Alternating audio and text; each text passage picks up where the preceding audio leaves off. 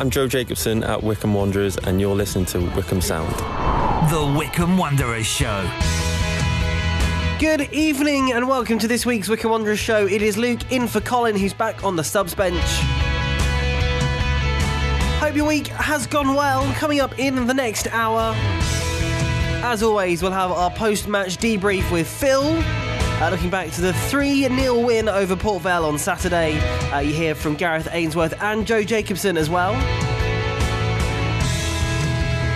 Uh, we have our former player chat, as always, with former midfielder Scott Donnelly sharing his memories on the club. Uh, we have a behind the scenes look at the Wycombe Wanderers women reserves team. Uh, that's with Ellen Dean. And a little bit later on, a trip to New Zealand as well. Uh, and of course, you'll hear from Gareth Ainsworth, uh, who spoke to Colin earlier on today at this week's pr- uh, press session. All of that on the way. However, we start the highlights from Saturday. Welcome to Vale Park. Wycombe Wanderers back in League One action, taking on Port Vale here up in Burslem in Stoke. It's a grey old day, but it's not raining and it's not freezing cold, and the football is back. Freeman's gone across as well, but Obita whips across and it's a loop. Oh, it's not dealt with, and Wheeler on the volley. That's a great tackle by Benning, who got the ball cleanly. Took Wheeler as well, but Vokes wins it back. Vokes goes for goal. It's deflected and lands on the roof of the net, and it's a corner to Wycombe Wanderers. And Port Vale, nearly the architects of their own downfall there. But didn't he do it well? He got past one, drew the keeper, and then just nonchalantly pokes it into the bottom corner. It's Port Vale nil, Wycombe one. Yeah, you could see as soon as Wycombe turned the ball over that you know Brandon Hanlon was alive and he was running in behind, and that's really you know what you get with Brandon Hanlon. He's such a good runner in behind. He's strong. He's never really been a hold-up player, I don't think, but he's so good in those transitional moments. Brilliant stuff from Brandon Hanlon, but the ball from Lewis Wing. Lewis Wing, yeah. The early release of the pass. It looks a simple pass from up here, but it was the timing of it that was bang on on the halfway line, left-hand side for Vale. Poor ball forwards in the end from him. Massey's on the floor as well, and Wycombe clear up to Vokes. And Vokes has got an enormous amount of space to run into. Vokes is still going, still going. Sam Vokes goes for goal, left-footed, charged down by Smith. Great run from Vokes there, wasn't it? Vokes gets a whack on the head with his flick on, but Wycombe continue the attack with Freeman. Wheeler on the Oh. first time shot. Goes for a cross, That was a fizzing effort, wasn't it, Phil? skidded off the turf. I say skidded, it sort of bobbled through the uh, very sort of uneven penalty area and went past the post, but he hits it well.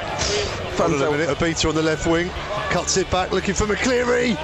Big shot for handball, and he's given it. It's a penalty to Wycombe Wanderers. Handball, McCleary went for the header, and the referee, perfect line of sight. And Joe Jacobson makes his way towards the penalty area to take this penalty. 77 minutes. Joe Jacobson, can he double Wycombe's advantage from the penalty spot? Referee makes sure everyone's outside the area. Keeper's on his line, blows his whistle. Joe Jacobson then left footed approaches the ball and scores. Joe Jacobson for his second goal of the season runs to the Wycombe Wanderers fans, hugs Sam Vokes, and Wycombe Wanderers have doubled their advantage. It's Port Vale nil, Wycombe Wanderers two, and the skipper from the penalty spot. Wycombe have the ball in the penalty area now with McCleary. McCleary step over after step over. Oh, oh! Gareth McCleary. Wow. There's some icing on the cake. McCleary bringing all the skills out the locker and then left footed rifles it into the top corner. Keeper Jack Stevens with no chance, and it's Port Vale nil, Wycombe Wanderers three. And the car park is getting very busy. Chem Campbell under pressure sees the game out, and the full time whistle goes, and Wycombe Wanderers have got an impressive three points on the road. A 3 0 victory here against a dogged Port Vale team who left everything out on the pitch for their manager Darrell Clarke, but we'll leave you with the full-time score here at Vale Park. Port Vale nil, Wycombe Wanderers three. Have a great weekend.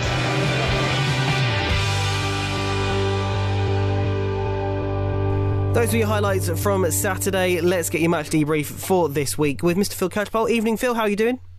Those were your highlights from Saturday. Let's get your match debrief for this week with Mr. Phil Catchpole. Evening, Phil. How are you doing?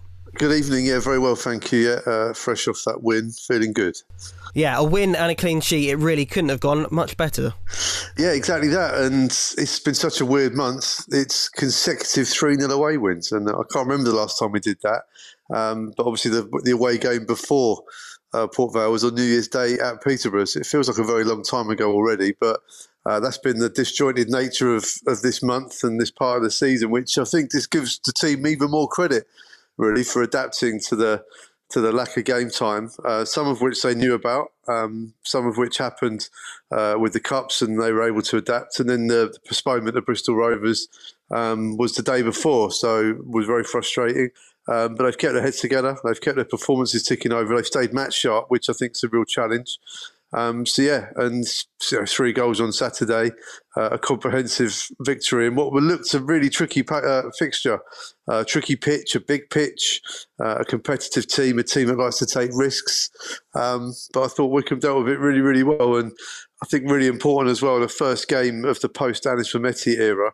Uh, to score three goals on the road was perfect because um, any it laid any fears of creativity or goal scoring issues uh, Brandon Hanlon strike, wonderful, good build-up play, and he had a lot to do from the pass from Lewis Wing, but did it really well. Um, you know, the penalty from Joe Jacobson, uh, ever reliable, and then the goal from Gareth McCleary, well, fantastic, really. Uh, Anisu, I guess you could say after that. Um, but yeah, you know, 35 years old and, and still playing like he's in his mid 20s. So, uh, understandably, I spoke to Gareth Ainsworth after the game. He was very, very happy. Uh, Gareth, uh, second 3 0 win on the road for the Chairboys. Uh, it's been a good start to the year. Yeah, really good start, you know, and uh, oh, obviously it's a, a bittersweet win for me because this is a place that gave me so much. Uh, um, but I'm sure the Port Vale fans know what I was about, and uh, and winning was important. And uh, I thought the boys were fantastic today. I thought they were um, really well organised.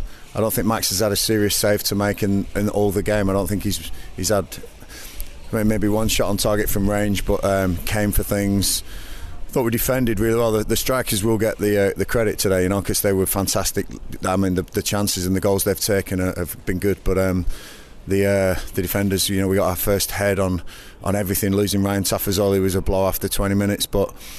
It, it, sort of was seamless the way Jack Grim has been playing this season, you know, in any, every, every and any position. Um, but Port Vale, the pitch is, is really difficult to play on, and uh, we said at half time that we're going to have to stop trying to play um, in that middle area. Um, Port Vale set out to go very long at the start, and we knew what they were trying to do, getting behind us with Massey and his runs. And once we contained that, I thought there was uh, there was threats for us then going the other way because they they leave. They, they, they, go for it, you know. They really do gamble sometimes in their attacks, and uh, and we we sort of noticed that midweek and, and thought if we can leave Brandon Hanlon at times one on one or two on two, we may be able to, uh, you know, exploit the space behind, and, and that was the first goal. Um, and then Vale have nothing to lose really, so they come at us even more, and then the gaps appear. And, and I thought the boys were, were very good at um, plugging those gaps, but then countering the other way. And uh, Gareth McCleary, I mean, he's he's been incredible. Not being starting for the last couple of games, he's just been a, a model professional. Um, and when you put him on, he's uh, he's you know he's playing like he's playing in the playground out there. Fantastic goal. Um, great header for the penalty, you know, um, and setting up David Wheeler. Chem Campbell came on, looked exciting. Um, in a good place at the moment, but um, one one game doesn't make a doesn't make a season, as I always say, and we've got to make sure we're consistent. And uh, got a huge game next week against Derby County, and that's uh, that's going to be uh, very telling, I think, towards the uh, the playoff places some real grit in there as well because credit to Darrell Clarke, the double sub on 55 minutes. He got the fans up as well, and there was a real period where you had to weather a storm and you got through it. Yeah, they had a five minute spell where he put his subs on, and I thought they were well on top of us. And uh, so I had to change, and I brought Curtis Thompson on, which was a defensive midfielder. I thought in that middle of the park, Nick Freeman, great ball player, great on the ball sometimes and glides past people, but it wasn't that kind of game. Curtis Thompson, we all know what Curtis is about. You know, he'll win every second ball that there is in there, and his energy, um, you know, with with Lewis Wing in that middle, I thought we uh, and, and Josh obviously, you know, we know what Josh gives us. It's I, I, I stopped mentioning him now because he's that he's that good every game. So uh, it was uh, it was really about winning those second balls, winning those knockdowns, and then that quality going forward. Vokes is a good target man to have, a good pinner, and uh, and he put he put the boys in behind a couple of times, and uh, glad to say we got the win. Um, but you know, awesome to come back and awesome reception both at the start and the end of the game, and um, yeah, special place for me. But um, we'll go down the road happy with the three points. Uh, I'm sure Darrell will get his team rallied. They've signed some good players in the window, and uh, and I'm I'm pretty sure that this team will start picking up and uh, and finish high in this league. Um, for us, it, it was a it was a day where we wanted to come and get the results because I think they're lacking a few strikers, a couple of injuries, and uh, and we wanted to take full advantage of that. Well, we've got to give a shout out to Wycombe fan Alex Tustin because he tweeted uh, before the game. He said, What I'd love to see Chem Campbell come on with 15 minutes to go when we're 3 0 up. And uh, is that a perfect situation for you to bring on a, a, player for their debut? That was, that was that's how I managed it. That's what I wanted to. I'm only joking. No, it was. Uh, it was. Um, I feel sorry for TJ De Barr because TJ is probably a more natural replacement for Sam Vokes, but TJ knows he's part of this. And TJ, I said to him in the dressing room, Look, I wanted to give Chem a feel of what this is like to be in this Wycombe side. Um, and I thought Chem came on and looked very exciting. You know, it looked like he's going to take players on. He's going to get he's going to get fouls. He's going to get shots on goal and crosses. Um, TJ's been brilliant, and, and he's uh, we know we all know what that, that young Bolton's all about. You know, he's uh, he's all for Wycombe, but. Um, no, I thought it was a, a cagey game. Um, the subs definitely made impacts both sides, um, but I'm just glad to get the win and uh, hopefully we can carry this on next week and the only fly in the ointment was that injury to Ryan Tafazolli. It looked to be a quick decision to make the sub. Uh, is it something you're, you're concerned about? Yeah, so it's, it's, early days. You know, Taff has felt something in uh, in his leg, and we've got to make sure that we uh, we don't give any information, wrong information out about any medical incidents. Uh, we'll find out what it is this week, and I'm, I'm sure we'll be first to know. But with Alfie struggling as well a little bit, we've got to make sure that centre half we're, we're covered. Um, we, we will be because I've got the uh, super Jack Grimmer this season He'll play anywhere for me, and uh, and he, has been outstanding. But um, no, from uh, from one to eighteen who travelled today. Can't thank them enough. They were they were awesome, and uh, I thought we deserved the win today. As you mentioned, second goal uh, came through a penalty, the first in the league for Wycombe since December 2021. Uh, you and Gab on Saturday were saying how nice it was to see Jacobson taking the goal, but also how cool and collective he was while taking it. Yeah, he's been. You know, he, he has he has missed a couple um, in his very long time with Wycombe, but he scored some incredibly important ones uh, down the years as well. Uh, who can forget that night at Wembley um, against Oxford, the Joe Jacobson penalty with all that pressure riding on it. Um, so if you can get through that, I think you can get through anything. Um, and yeah, ever reliable. Um, but we should really talk about his defensive cover as well because we played, I think, well over 60 minutes of the game with essentially three fullbacks by trade uh, at centre back Jack Grimmer, Jason McCarthy, and Joe Jacobson. Although uh, JJ's probably been playing left of a three for a little while now. Uh, uh, Jack went into the middle. Jason came on on the right hand side because Tafazolli had to go off injured. Um, so yeah, at the moment it's looking a little bit threadbare in terms of centre backs. Alfie Mawson's been out for a little while now. Looks like Taff uh, we'll have to await news, and we all know what that's like coming from Gareth Ainsworth. So, uh, and then Big Chris Forino's on his way back, but again, no f- firm date on that. Um, but the, the, the clean sheets uh, keep coming, and I think it's two goals let in on the road now in the last eight games, which is phenomenal. Um, but yeah, I mean, I spoke to JJ after the game about his goal scoring exploits, but also about that clean sheet as well, which is super important. Uh, Joe, 3 0 on the road, uh, and you scored a penalty in front of the 319 travelling fans as well. A lovely day.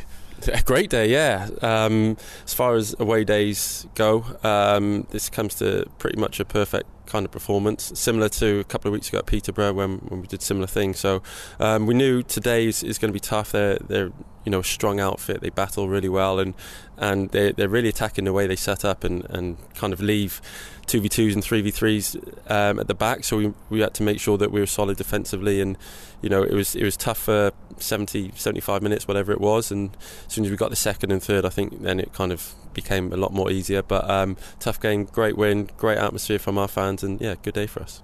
And a good performance at the back as well in the clean sheet, uh, especially after losing Taff in the 24th minute. Yeah, um, you know, uh, first of all, I hope he's all right. Um, you know, obviously those guys will, will, look into that and, and, see what the problem is. But um, yeah, when it helped a little bit, they, they, didn't really necessarily have a big target man. And you know Jason came on who, who was awesome last week and um, just slotted straight in so um, you know with with Jordan and, and Wheels at wing backs we we kind of had them to, to look after their front kind of four, as it were, that we, we sorted out. So, yeah, it was, it, sometimes we, we get those situations where you have to adapt, and we did that really well today. Have you checked Gareth McCleary's passport? Is he really mid 30s? What a goal! he's, uh, well, I can't say anything because he's younger than me, isn't he? So, uh, yeah, look, again, GMAC probably feels, you know, desperate to be in the starting 11 and he came on and, and, that's what you want from your substitutes isn't it to come on impact the game change it and I thought when he came on the, the pace he showed in behind was was frightening them so much that eventually they, they give him enough room and what goal with his left foot and um, you know so much that he, he deserved that uh, today, and we've been having to go at him for missing the one with his right foot. So to put that one away was was nice. Might be checking your passport as well, a clean sheet and a goal. Uh, it's been a while since you had a penalty, isn't it? Do you know how long? No, 420 days. uh, yeah, so you just told me. Um, yeah, it's been a while. It's. Um, yeah, it's weird because we I still every now and again will take them in training and then be like, right, tomorrow I'm doing this, and you forget about it. And um, it's only when the ref blows for the for the penalty and you're like, oh, actually, we've got one here. What what do I do with it? And um, fortunately, it went in, and I think that second goal was really important just to take the wind out their sails a little bit and settle us down, and, and we could just sit in a shape and, and see out the rest of the game. Well, it's a bit under the radar as well because I guess if they've done their research on where the penalty takers go, they've had to go back quite a long way. Yeah, and I, I, spoke to their keeper after the game, and he, he kind of said, I stood still because I remember what you did at Wembley. So they were going back a few years. Um, but yeah, that didn't go through my mind. It was just try and just get the goal. Um, you know, I've, I've missed, missed them before, but I was confident I was going to score, and thankfully it went in and a debut for Chem Campbell as well. Almost a perfect scenario for him to come on 3 0 up, uh, attacking the uh, the end with the home with the away fans. So a good opportunity for him to introduce himself. Yeah, he's, he's looked really lively this week since he's come in. He's, he's settled in really well. Seems like a really nice guy. So um, we're excited to see what he can bring. Um, he had one run where I was actually screaming for him to go down and take one of the fouls that three or four of their players tried to hack him down. But I think that shows what he's about. He's young, he's hungry, he wants to excite, and um, yeah, I can't wait to see more of him in the in the Wycombe shirt. And defensively, Wycombe been absolutely resolute. I think he's only two conceded in the last eight on the road. Uh, that's a record that will surely file them into the top six if we keep this up. Hope so. Look, it's something that since I've been at the club, we've we've always worked hard on uh, our defensive unit. And earlier on in the season, we spoke about not getting as many clean sheets, and and when we have conceded, we've conceded in kind of clusters and twos and threes. So we wanted to make sure that didn't happen. The last ten games I saw we, before today, we conceded four goals maybe. So um, yeah, we, have been doing really well at the minute, and, and especially you know, Gaffer changes shape, changes the lineup, and we've got players you can slot in and, and not look out of place. So it's a good place to be at the minute with the the squad we've got, the tight knit, the solid squad, and yeah, excited for the rest of the season. Great to see Joe scoring on Saturday from that penalty. And you mentioned about the defence. We mentioned about Jack Grimmer a couple of weeks ago. You spoke to him as well uh, on, on Burns night and his birthday. Um, but something that a lot of fans were saying on Saturday was that he was immense once again. And he's also becoming a character. That Something that Gareth said that he wanted to see more players becoming uh, at the beginning of the season after Stockdale and, and Bayo left. And he really is becoming that character not only on the pitch but off the pitch as well. Yeah, it's a really good point you've noticed there, Luke. I think, you know, his form on the pitch he's really grown into this season. It's been getting stronger and stronger as the season's gone on. He's been adaptable because he's been at right back, he's been at right centre back, he's been right of a three, and on Saturday he was centre of a three. Um, but I think also you're right to pinpoint. I think he's now one of the strong characters. Uh, you know, he's late twenties now. He's been around the block a bit. Uh, he's been there and done it with Wycombe and, and, Coventry as well. Let's not forget, and played at a high level with Fulham. Um, so I think he's now one of those sort of recognised senior voices that's filling up uh, some of the uh, airspace, as Gareth Ainsworth called it the other month, uh, left by Adebayo Akinfenwa and David Stockdale. Um, and it's really great to see. It's good to see players evolve and step up uh, on and off the pitch. Um, but yeah, I think he's going to be key to Wycombe achieving anything this season. And you know, as you'd expect, they're all fiercely competitive, and, and none more so than Jack Grimmer. We saw Chem Campbell making his first appearance for Wycombe Wanderers, as we heard, predicted by Alex Tuston. Um, but a lot of fans were very happy with what they saw. Yeah, perfect scenario for him to come on, really, because obviously the pressure was to keep the clean sheet. The team didn't want to concede, um, and he was a part of that. You know, they defend as a unit um, from from front to back. Um, but he came on and, and, gave Wycombe Wanderers fans a glimpse of what they can expect. Um, you know, he's quick. He likes to take on a player. Uh, he can drop his shoulder. He's got he's got some tricks as well. Um, so yeah, we looked forward to seeing more and more of him. But that was the perfect introduction for him, really, because like I said, three 0 the game was essentially won and it was just about keeping that um, that clean sheet, uh, and he was able to play his part in that as well in the late stages. We spoke about Mehmeti and the worries around um, him not being part of the team anymore and what that would do to the to the dynamics. But also with Chem coming in in January, people worried about him, you know, only having a couple of days before the game on Saturday. But from what we saw in training as well on Wanderers TV and also on Saturday, that doesn't seem to be the case. Yeah, I mean, I wasn't surprised to see him start on the bench on Saturday. It was a tricky pitch. Um, and like, yeah, it gave him just sort of a few days going into the uh, into that game to kind of get to know uh, what what it's about to play for Wycombe. Uh, he's got a taste of it now on game day. Um, so I think he's a lot further down the line than he was last week with us, which is fantastic. Um, and let's not forget, there's a lot of games to go yet. There's 18 games left now, 54 points to play for, and uh, hopefully he can play a, a massive part in this season for us. And looking at the games coming up, obviously Derby County on Saturday, but they're all teams that are around us in the in the league. They're already in the playoff positions. We'll just blow them like Wycombe. We want to win all the games, but these games really are must wins. They're huge, um, and this is what it's all about about being at the top end of the table. And you know, it's nice. We got Accrington Stanley next week as well. Who I, I, saw they drew with Port Vale last night and had a player sent off. They've got a centre back crisis. They're having to really have must win games and string results together because they're in the relegation zone. Um, so it's lovely not to have that pressure. Uh, the pressure of being at the top is uh, is slightly different, but it's still pressure nonetheless. Um, but Derby County, uh, you know, they'll feel the pressure as well because they're on a tremendous run, and that run has got them in contention now. So now all of a sudden, their fans are thinking, "Well, this could be our season to get back at the first attempt after all the troubles they've had." Uh, so all of a sudden, they're under a bit of pressure now as well. It's a nice pressure, of course it is, um, but we'll see what happens on Saturday. It's a massive, massive game. Uh, Paul Warne and Gareth Ainsworth, a lot of respect between the two. Um, I think it'll be a tight one. Um, but you know, we look look down the, the fixtures that come Tuesday night away at Accrington. It's never easy there, and then it's another massive, massive game when it comes to the top six when we host Bolton at home. Um, so yeah, it's just great to, to have these games now, and, and rather than sort of feel the pressure, I think we should just enjoy the fact that these games have got so much riding on them because we're involved at the top end. As you mentioned, lots of games coming up on a Saturday and Tuesday evening because of the quietness of January uh, for Wycombe. and obviously still a lot of players to come back to the side that have been injured, and fans are going to be wanting to see them coming back as soon as possible. Yeah, they'll be working very, very hard up at the training ground, um, and but they won't take any risks if it's not right for the player physically. They won't want to risk any any sort of longer term damage. Um, we've we've got through this already this season with the midfield injury crisis, and now we've got Curtis Thompson back and looking looking back at his best after a decent cameo on Saturday as well. Lewis Wing and Josh Scowen in really good form in there too. So Gareth Ainsworth has now got selection headaches in the midfield and, and up front. Uh, not so much at the back uh, in terms of having to choose who's going to play at the moment, but they'll be working hard to get those defenders back and back in the squad because if everyone's fit, we know what a, a, talented squad it is. It just needs a bit of luck now between now and the end of the season uh, to make sure that he's got the strongest squad to pick from as possible.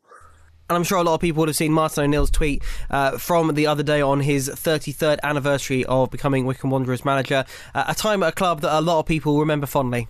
Yeah, yeah, mixed emotions for me because I'm old enough to remember it very well. well, equally, I, you know, I didn't want to say that.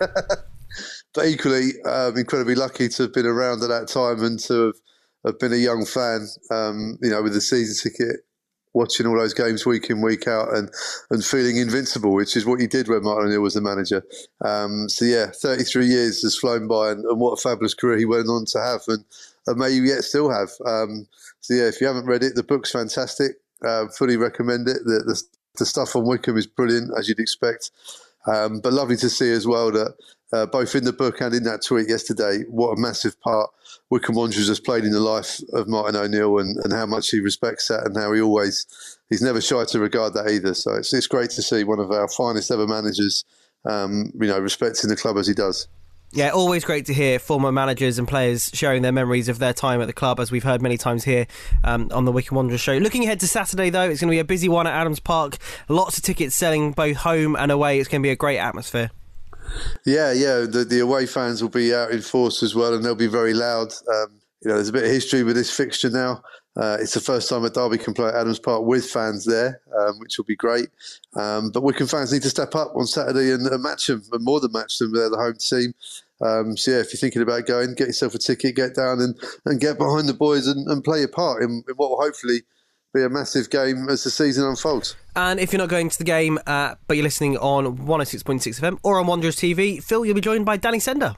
Yeah, yeah, always great to have Danny with us um, because you know he's doing his pro license at the moment. He he, he speaks so well about the game. He sees things uh, as a former player would do um, a lot earlier than I do. He sees things that the you know me and the average fan don't see, and he explains it very well. So he's uh, he's a joy to have up there on the gantry, um, and looking forward to doing another game with him.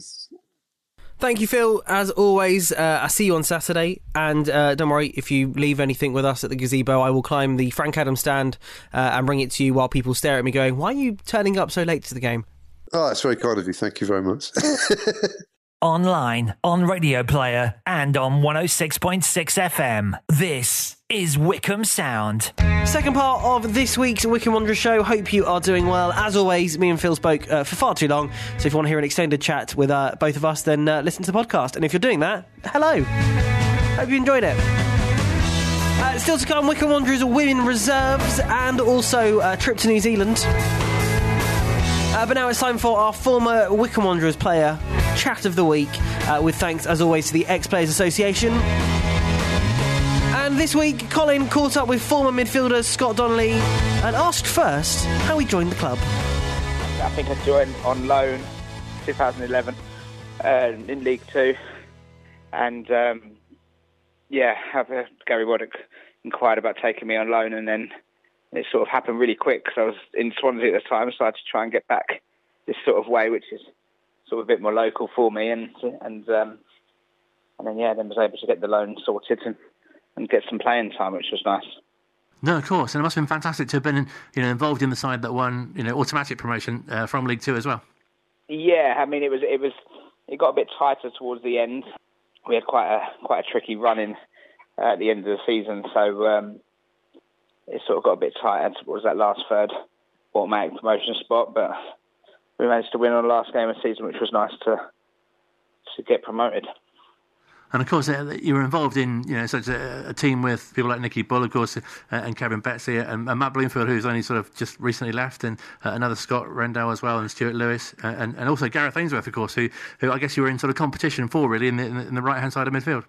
Yeah, I mean, uh, Gaz, I knew for for a long time. Um, when I came through at QPR, Gaz was a player there, so I, I sort of knew him quite well from there.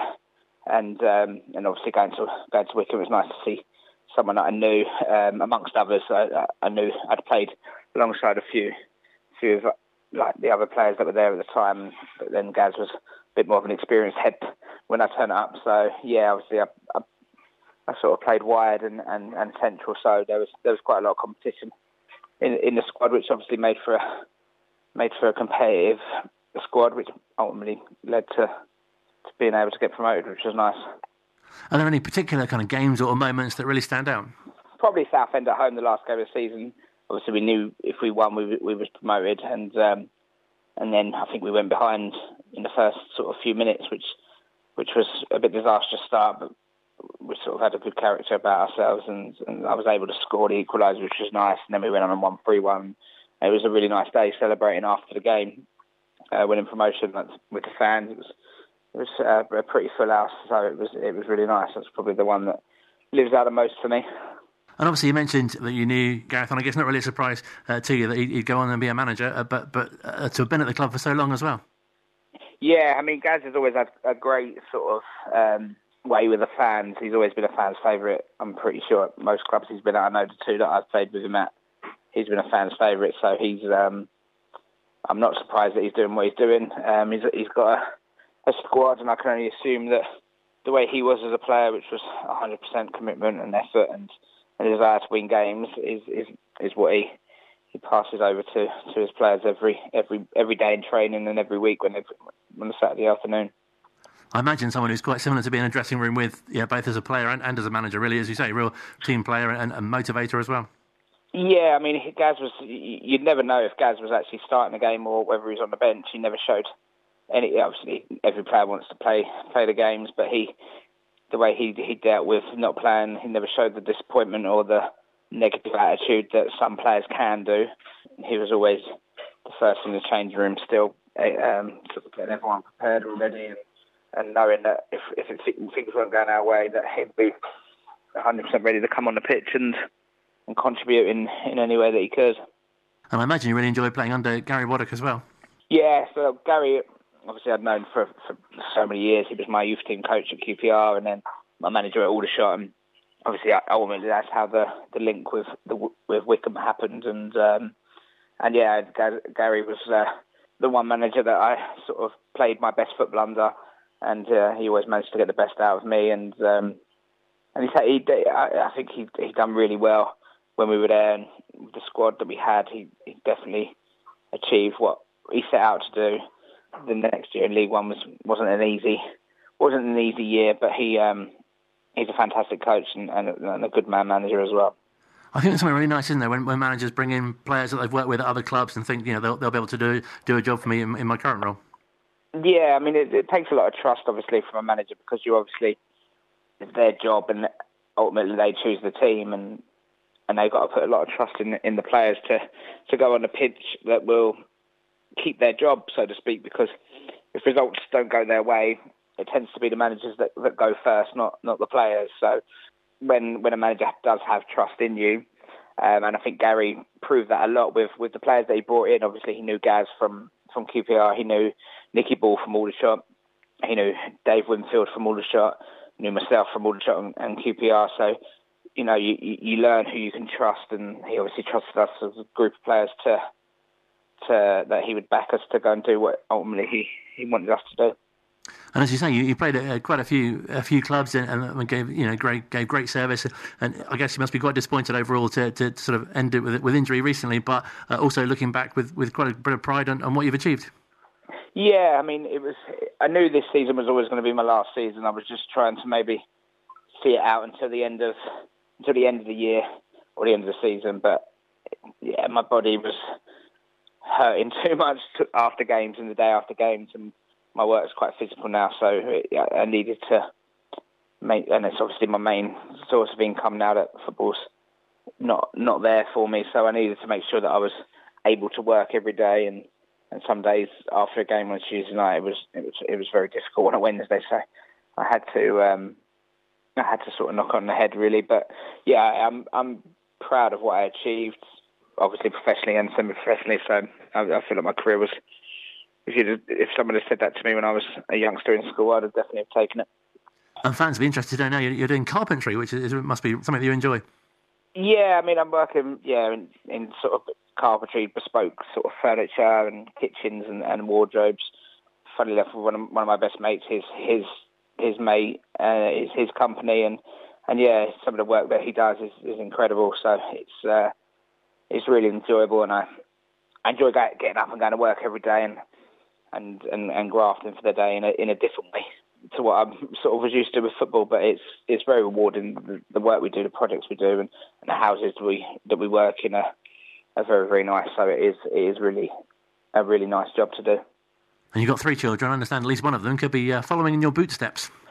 Yeah, um, my eldest, yeah, he he loves football. He's driven by football. He used to love coming to watch me, and and towards the end, he used to come to the come to training when he was on school holidays and stuff, which was which was nice for him. And he's very driven to to be a professional footballer. He live and, lives and breathes it. So obviously, that's sort of what you need to do to to hopefully achieve it. But he's um, I'm just in, as long as he enjoys playing football, that's that's sort of all I worry about and, and want him to do.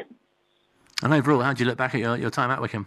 Oh, very successful. Uh, I was just in the way that it ended. Obviously, the second year when we was in League One, it was it was difficult. We knew the, the step up was going to be hard, um, but the first year when I joined, it, it, was it was fantastic. I was I was joining a team that was flying high in League Two, and and was hoping to help as as much as possible when I was putting the team to to play well and, and do what I could. And then the second year, and obviously we went on to to get promoted. But then the second year, unfortunately, when I did my um, my ACL, it sort of put a bit of a dampener on it because obviously the end of the season was ended in relegation, which was a bit disappointing. But overall, no, I loved every minute that I was at the club, from the training ground to the to the games.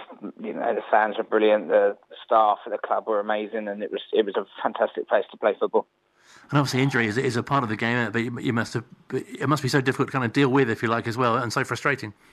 Yeah, I mean, I think I had sort of two to three major injuries in my career, but they were always at crucial times in my career where it sort of stopped me in my tracks. Um, and obviously the one at Wycombe, I was I was playing well. I'd, I'd scored a few goals, and, and I was I was I was doing okay personally in a team that we weren't we wasn't doing amazing, but we were, we were competitive. We were we were we were in games. It was just we just sometimes couldn't get it over the line, and um, yeah, and then my knee went, and that was as a big.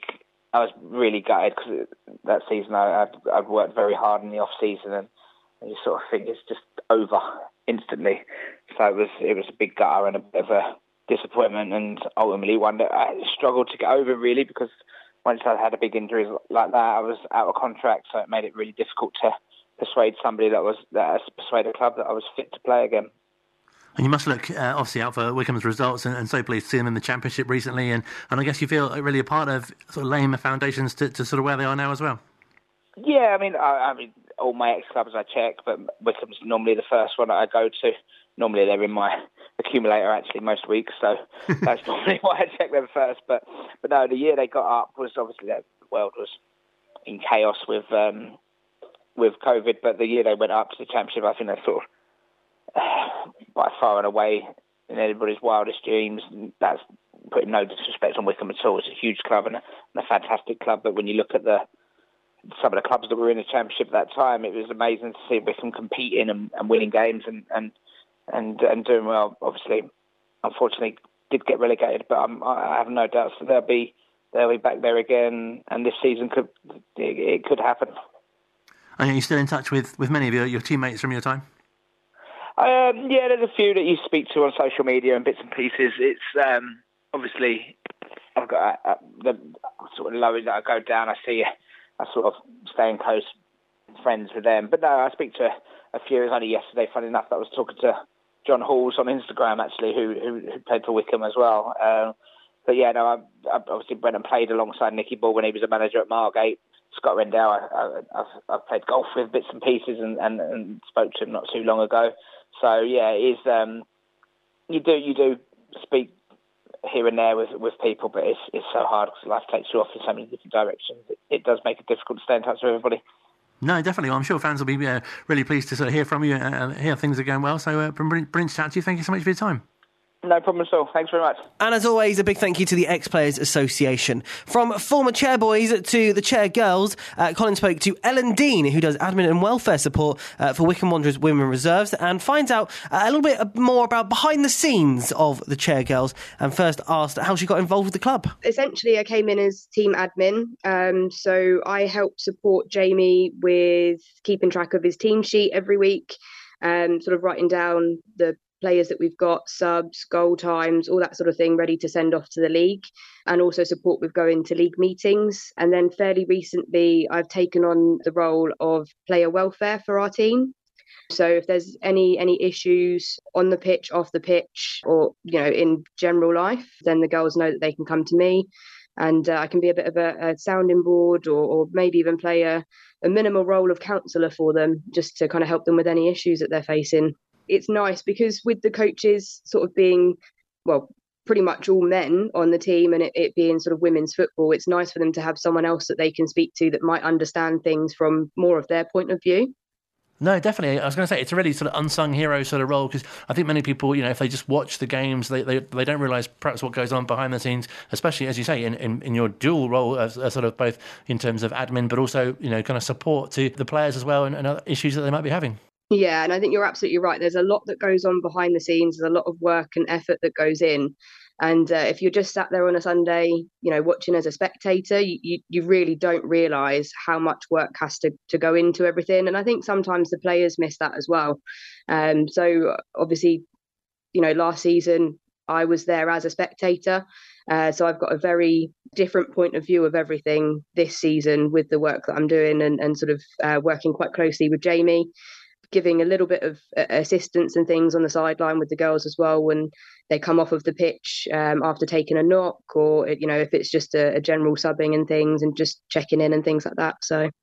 It must be so interesting as well working with different ages and abilities Yes, yeah. So we've got quite a varied um, age group with the team. We go from 16 right through to 37. So there's a lot of experience, you know, football experience, life experience. And it's nice to see the younger members of the team sort of grow in their confidence as well by being able to mix with, you know, so many varied personalities and ages. And, and everyone has a different background in terms of, you know, the work that they do and things as well. So it all melds quite well together. So I think by having that, we've got quite a close knit team, which is a really nice feel. Um, you know, it's nice to go into a changing room and see, you know, ev- everybody is getting on. There, there's no one that kind of sits back in and you know in the in the background as a bit of a wallflower. Everyone's encouraged to get involved, and you know we we try and do as many socials and things as we can as well. So after matches, we encourage everyone to stay for you know half an hour, have a drink together, whether we win or lose we still have that camaraderie, which is which is really really nice to see. And have you noticed a real growth in the well, the teams uh, plural, but also the club as a whole? In that you know, since Carl and the, uh, the other coaching team has come in, and the, the sort of the setup with the under 18s, the reserves, and the first team as well, and playing at Burnham now too.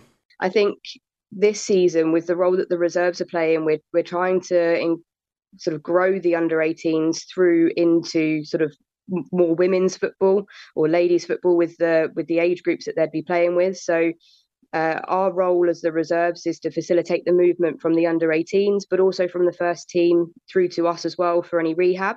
So by having all of those players mixed together, you can see how far each player individually is coming, and then how that transverses into the, the teams themselves as well when they go out on a Sunday and um, we try and mix it up in training. So we train twice a week, which you know it can be difficult trying to work that around jobs and college and, and your general everyday life. But we, we get quite a good number of players come through both nights, so we can continue that on a, a you know a weekly basis, and it, it's sort of doing us really well for our position in the league this season. And we've spoken to other players as well about the, the, feeling of togetherness in the team, and, and that's been especially evident, I think, over the, the weekend on social media. There was pictures of some of the girls, you know, supporting. I think it was the, the reserves supporting the under 18s, and you know, the first team support some of the, the reserves as well. There's, there's a real kind of feeling of togetherness there. Yeah, so we all try and get along to, to matches as much as possible. So, um, especially if it's a home match at Burnham.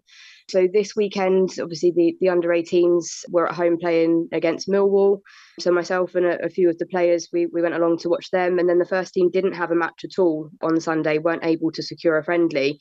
So, I think most of the members of the the first team came down to to watch us um, and we try and encourage that as much as possible when there's not a game on to get everyone through together because it's nice to see the the players on the sidelines. At the end of the match they'll come over and they'll help with pointers of what they've seen as well. So it's not just the the coaches that are sort of being able to give advice it's everyone getting in together no, definitely. And perhaps you can give us a bit more uh, detail about the, the, what you do with Jamie, because I think people might go admin. Oh, you're admin. What does that involve? So Jamie obviously organises the team. Uh, he puts his strategies and his formations and stuff in place. Uh, but we have a lot of conversations about where we feel players are and what we need to do to to help those players.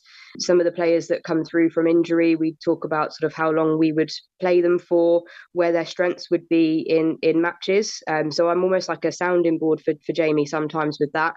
And then with the admin side of things, it's sending all of the information off about Burnham, where to find us, timings, specific footwear that you have to wear at Burnham because of the the type of pitch that it is and making sure that the other team are, are, fully up to date with that before the match on a Sunday, and then vice versa when we're away. It's finding all of that information out and making sure that the, the games are secured. Also, speaking to the referees, making sure that the, the refs are aware of all of the information. If they've got any queries and questions, being able to answer that. I work with the refs on their invoices so that we can make sure that the, the refs get paid for, for coming and, and doing what they do for us. And then communicating anything back to the league. So if we have any queries uh, about rules um, or if we have concerns about anything that we've seen, sometimes some dodgy pitches, sometimes some dodgy refs, uh, then we have to obviously communicate that back. So that's part of my role as admin uh, to communicate that back uh, and also keeping our club secretary involved and up to date with all of that as well. So there's lots of different areas and lots of different people that I speak to so that we're all working together as one whole. Sounds a vital role. Sounds like the whole operation will fall apart without you. Well, I wouldn't go that far, but not all heroes wear capes, Colin. so you know. And also, as, we, as you touched on, that, that sort of the welfare aspect, well, that must be brilliant for you know girls of different ages and, and you know have all different kind of issues and, and really feel that they've got you know someone to, to come and chat to about that.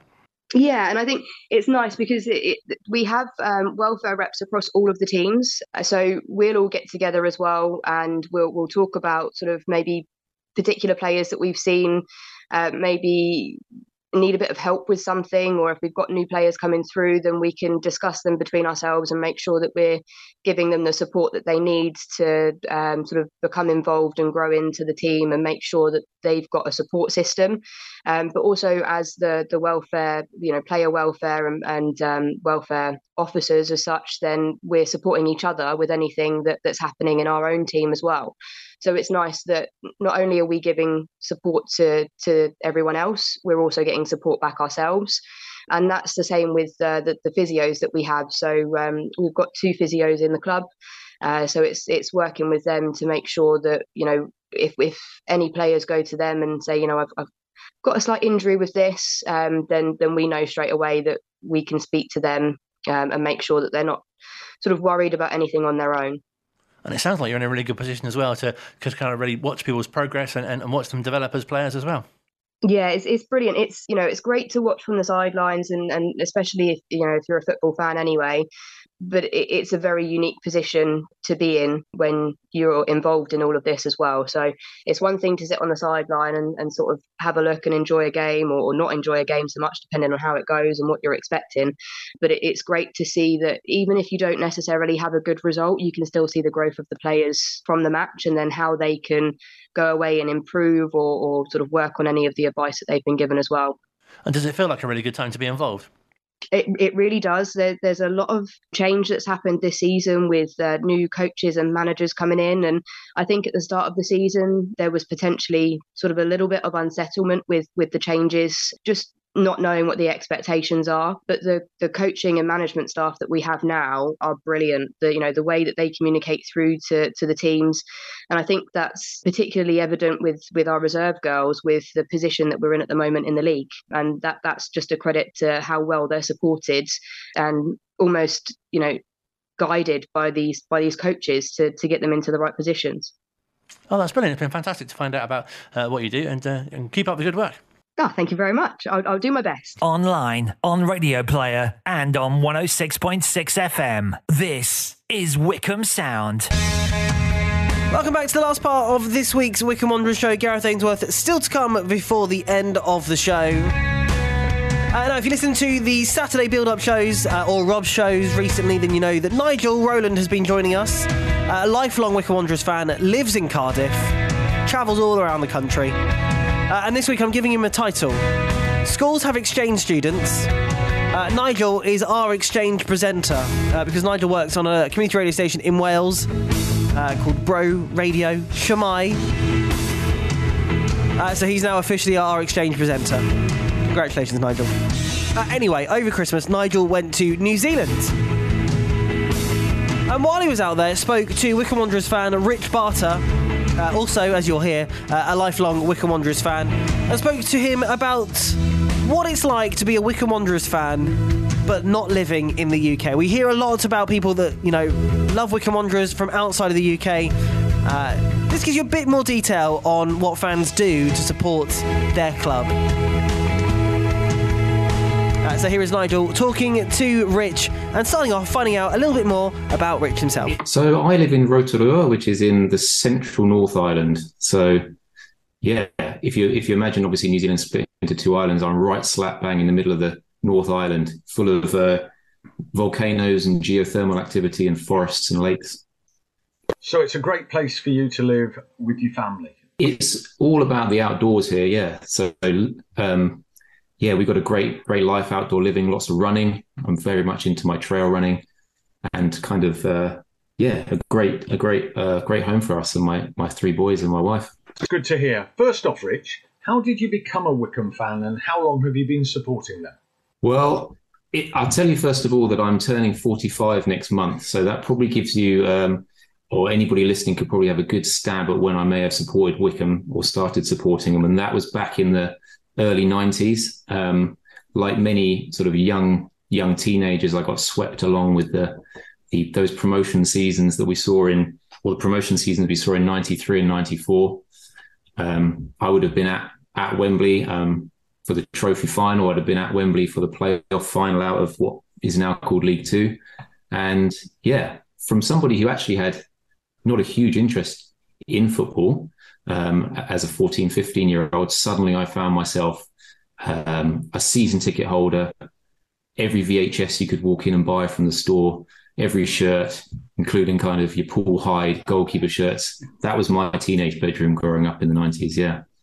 So you'll remember some of the names Sean Devine, Martin Taylor, for instance, Simon Garner, uh, David Carroll, and so on, yes?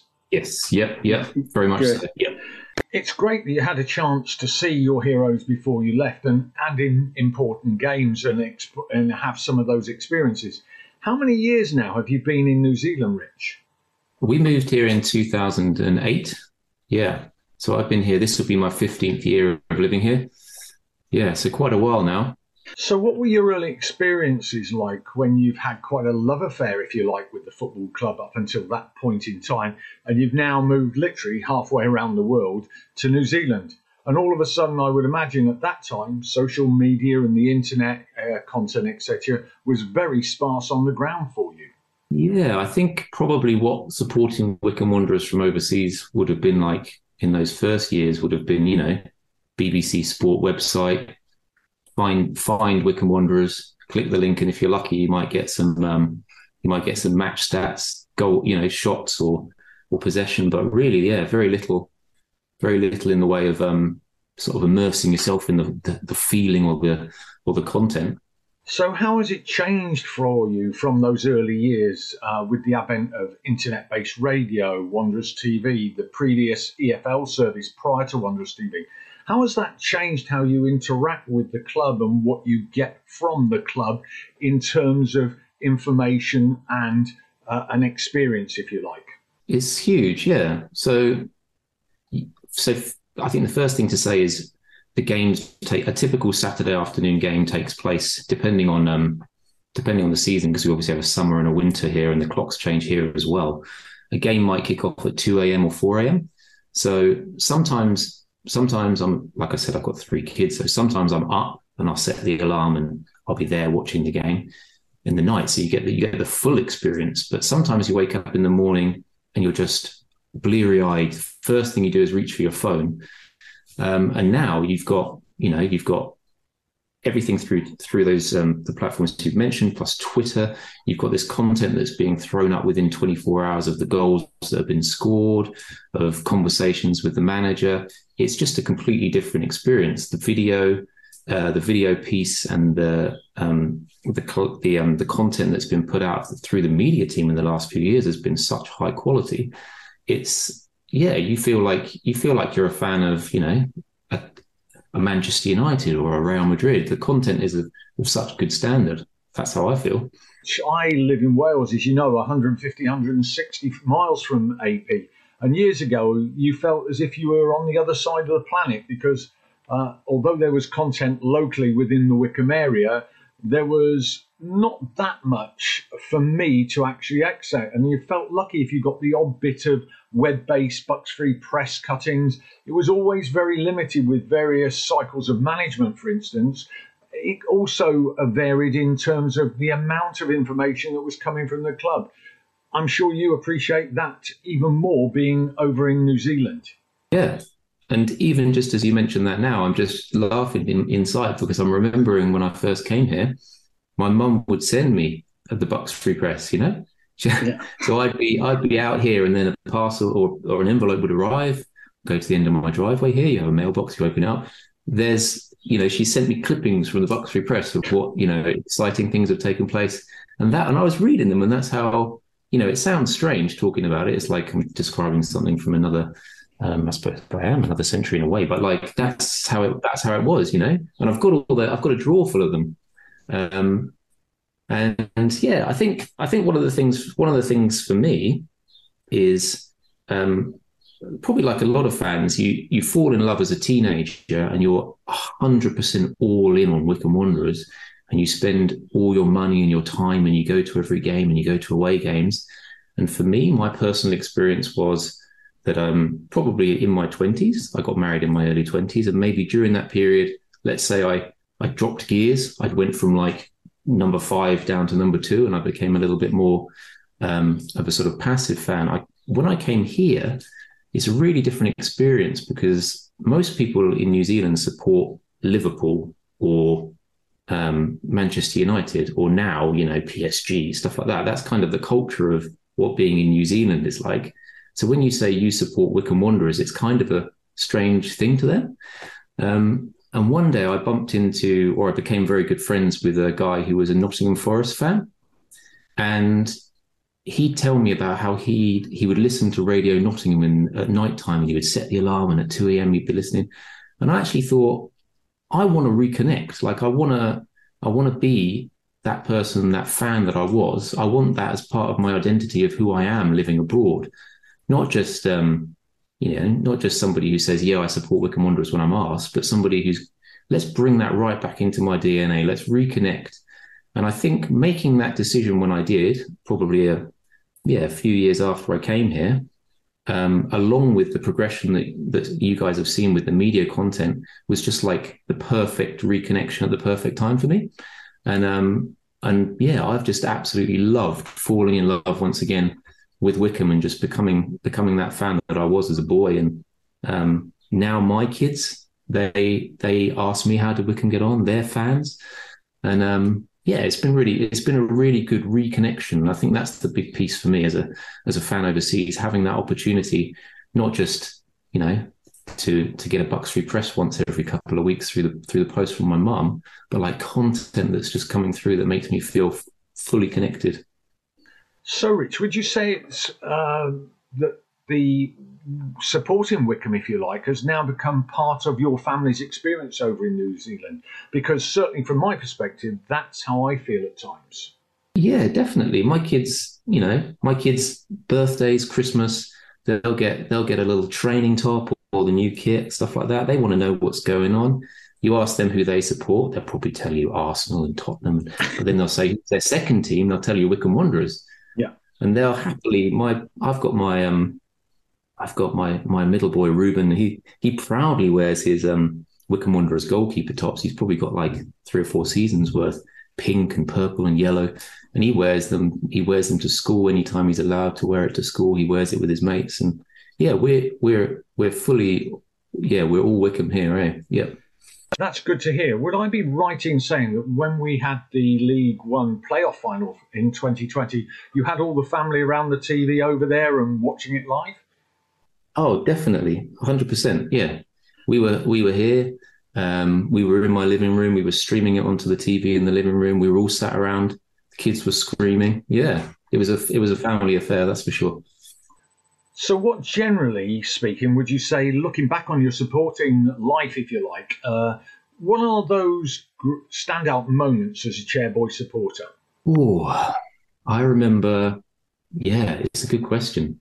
I remember standing behind the goal when we played Coventry in the cup, in that uh, the thriller where it went. It, it was uh, four uh, three, was it in the end? Yeah. yeah, just a riotous night in the in the stand behind the goal. Um, one of those crazy, crazy evenings. I remember going away when we played Wimbledon when Lawrie Sanchez was manager, and I remember this absolute scenes there where we went through on penalties. Yeah. Um, I was at the playoff. I was at the playoff final where we beat Preston. Um, I missed a couple of the absolute bangers. I missed um, I missed the Liverpool. I was actually in New Zealand at the time traveling before I actually moved here, so I missed that one. And I missed I was here when played Tottenham in the in the FA Cup, so I missed a couple of couple of those key ones. But those are my memories. I remember standing behind the goal when when Jason Cousins fired one across into the top corner and it got stuck in the stanchion. You know these these little things these little things stick in the memory. Hmm. So you would say that the media content the club are currently providing has actually enhanced your experience in New Zealand, as it has allowed you to reconnect with a club you have a real passion for. Is that fair to say? Yeah, definitely, definitely. I think um, it's the depth, isn't it? So after after a game, there's the interviews with Gareth. You get his views. Um, you get to relive the content. You get to relive the goals uh, it's it's all there. It's all it's all consumable, and and that's how it is for me on on the on the morning. If I've not watched the game live, which I which I do do, if I've not done that, I wake up and I just sit there and I just consume as much of it as I can to get a sense. Um, and that's of course all the content that you guys are putting out. But then I'll I'll be in Twitter. I'll be reading the fans' point of views. There are fans there on Twitter. You feel some connection with, even though you're not standing next to them in the stands. And yeah, it's it's brilliant because I can be I can be a person who who chose a life in a different country for for for various reasons, but I can still be that person who, um, yeah, was born and raised in Wycombe, who stood on the stands as a kid, and yeah, I feel yeah I feel complete in both yeah in both sides of the coin of my life, I suppose. I really admire that, but here's a question for you. You said that the content the club and their partners, such as Wycombe Sound, Wanderers TV, etc., have, have put out, have really enhanced your experience. However, in a realistic sense, is there anything the club could do to take it a stage further, to enhance it further for you? I think it's fair to say that what the club and the media partners are trying to do is give the best experience to all of the fans wherever they are around the world. I'm also aware that you may have different issues to fans, say, in the States or South America, Africa, for instance, or the Middle East for that matter. I'm really interested in trying to understanding if there is anything you personally or those in the wider Australasia uh, area might benefit from. Hmm. It's a good question. I I certainly feel like everything's there, uh, and I'm, I'm certainly satisfied with with all of that. I think, yeah, I don't, I don't know if this is like an on the record comment or an off the record comment, but I think different countries um, have different price points for what something is seen as. Um, and so, for example, for example, here in New Zealand, you get um, you get the Premier League, and you might only pay forty dollars a month, and that's twenty pounds a month, and you get every single Premier League game. You could watch them all live, and so so the price point, when you're comparing it, is sometimes a little bit. You're th- you're thinking for for for that price, I can get all of that, and Wycombe's um, ten pounds per game. You know, it, so it's half the it's half a month's worth of Premier League, if you like. Yeah, and I think um, that's that doesn't actually bother me because I'm I'll pick and choose my games and I'll I'll watch like I'm coming up. I fully intend to watch Sheffield Wednesday and the big games and so forth. But I don't know if there's like a a regional price point that could ever be considered because when you put it into when you put it in the face of the consumer, aka the fan or me, there is there is a there are regional um, costs of living, I suppose, um, and that would be something that would be something I would say. But in terms of content, no, I'm I'm loving it. I love I love switching on and listening to the games. I love hearing Phil. I think I think Wycombe are very, very. Uh, I don't want to say lucky because it's not luck. The guy's the guy's great, but we're very fortunate to have someone who's of such a high standard. So when you're listening to the games and you got his voice on there, it's it's brilliant. You know, he's such a got such a compelling voice. He does it so well. So no, I think I think overall the content is fantastic. Yeah. And there'll be an extended version of that chat as well on the podcast, which will be out tomorrow. Right, final part of the show. Uh, time to hear Gareth Ainsworth's thoughts ahead of Saturday. He spoke to Colin earlier on today. Yeah, really pleased with the results lately, you know, but each team's different and every team we take on on an individual basis, you know. So yeah, always always plenty to look at. But um yeah, really pleased. The only the only negative was obviously couple of players, just uh, a couple of knocks really because of the pitch more than anything. I'm, I'm not surprised Port Vale have got so many injuries because uh, it's uh, it was a real draining pitch, real spongy, sandy type, you know, and uh, and that was that was tough for the boys to uh, to get through 90 minutes. So it's been about a little bit about recovery and uh, and and getting getting all the legs back for, for Saturday, which again back home, brilliant, but against what I think is one of the best teams in the league. You know, I think um, they could nick second place, Derby County. I, I really do, and uh, and I, I, won't be surprised if Paul Warne does it again. But um, it's a huge club and, and far too big for League One. But um, it's uh, it's going to be a tough game. So getting the boys back in shape, ready for Saturday, and we go again will be uh, be really crucial to uh, to putting in a good performance. You mentioned the knocks. How's Ryan after his injury? Yeah, um, he's uh, he's okay. Uh, we we've got him assessed this week, so again we'll uh, not giving anything away yeah, we're trying to push him to to get fit as quick as possible. So yeah, we don't want to want to give any team news away, but um, yeah, everyone everyone will be in contention as usual. Uh, I know the fans hate it when I don't give any uh, injury updates, but uh, I'd rather keep my uh, opposition managers guessing. Of course, and something else which really pleased you after the game was that the organisation of the team, and you know the fact that uh, Max Bailey had a, a, save to make, pleasing in all areas of the pitch, really. Absolutely, it's just just awesome, you know. Uh, the, the way we shut Port Vale out, what we worked on during the week, what what came in the game, and it's nice when those things come up. You know, we we we worked a lot on that first goal. You know, the counter attack, the the uh, the two on two that Port Vale leave because they they they attack with uh, with a lot of numbers. You know, they really do. And then how we soak that up, but then how we counter attack them. And uh, I thought Brandon and Vokesy did it really well. When Gareth came on again, he created so many chances. So really nice to see things that you work on in training come off. But uh, you know, there's, there's, certain things you don't work on. It's just personnel on the pitch at the time. They, they were brilliant and the shutout. And Max Stryjek will uh, will get the credit for a clean sheet, but again, he'll be the first to credit the 11 in front of him who uh, really kept Port Vale at bay. Looking ahead to Saturday, does it feel still quite strange that, that Derby County are coming to Adams Park in a League One fixture? Yeah, it's incredible. You know, and again, I keep reminding fans of where we were, and and I think that it's a real strength never to to rise above where where you're from or, or, or what you are. You know, keep that humility always, and uh, and where this humble side is entertaining a huge, huge football club, and uh, it'd be great to have them here. And uh, and obviously, it's it's brilliant for the stadium and uh, and the atmosphere. So um, I'm hoping plenty of Wycombe fans turn up. I think we um, we've just left them to the the away end this weekend uh, because we, we're trying to trying to encourage Wycombe fans to get down and fill those extra spaces that we probably could sell. But um, we want as many Wycombe fans down as possible to uh, to make a brilliant atmosphere this Saturday. It really does show, show how far the club's come. We've been chatting to um, Scott Donnelly on the, the, show this week, and obviously, you know, it doesn't seem that long ago that obviously you, you were in the team then as well, and the, the, teams you were facing then compared to you know the calibre of side and, and how far the club has come now.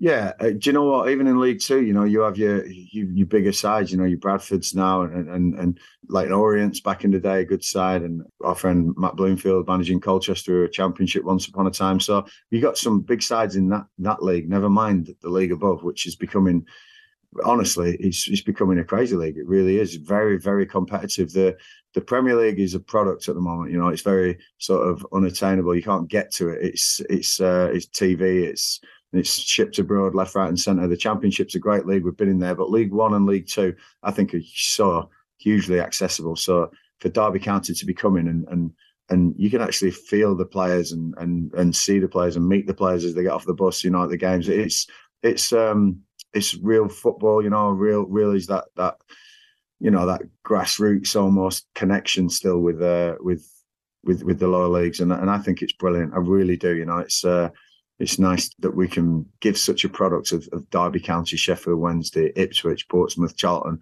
Bolton, Barnsley, all these teams in our league, and Wycombe can be on, a, on an even level with them, and, and rightly so, be competing and be a worry for these oppositions. You know, it's so so proud of where we are. You know, and uh, like I said to Wycombe people, remember where we were, be humble, and uh, and and always be sort of striving is this team that we, we can achieve, you know, because uh, because we have done over the years so many times.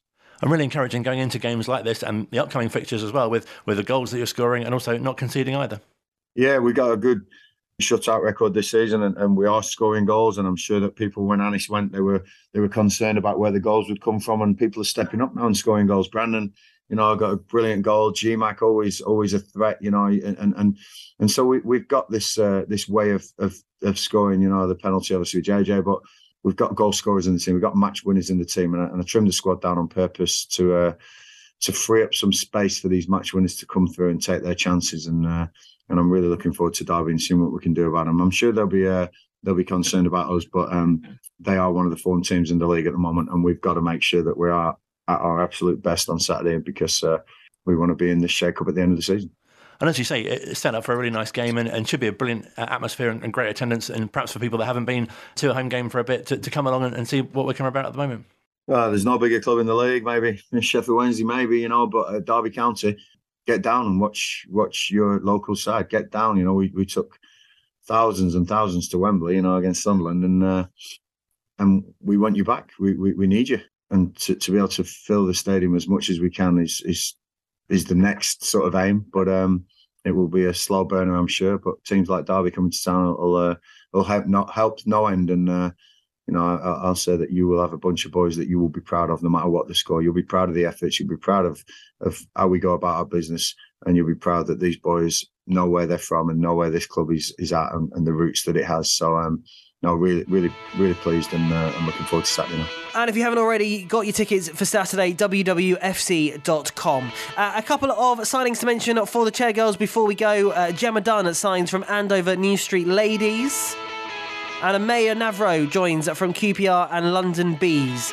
Uh, good luck to the chair girls this weekend, and good luck to the chair boys as well at home at Adams Park against Derby County. We will be live in the car park from 12 o'clock, build up to the game from 2 and live commentary on 106.6 FM and Wanderers TV from 3 o'clock. Have a great week, whatever you're up to. Uh, the show will be back uh, this time next week, won't it, Phil? Yeah, it's a really good point you've noticed there, Luke. Thank you very much, Phil, and uh, have a great week, whatever you're up to.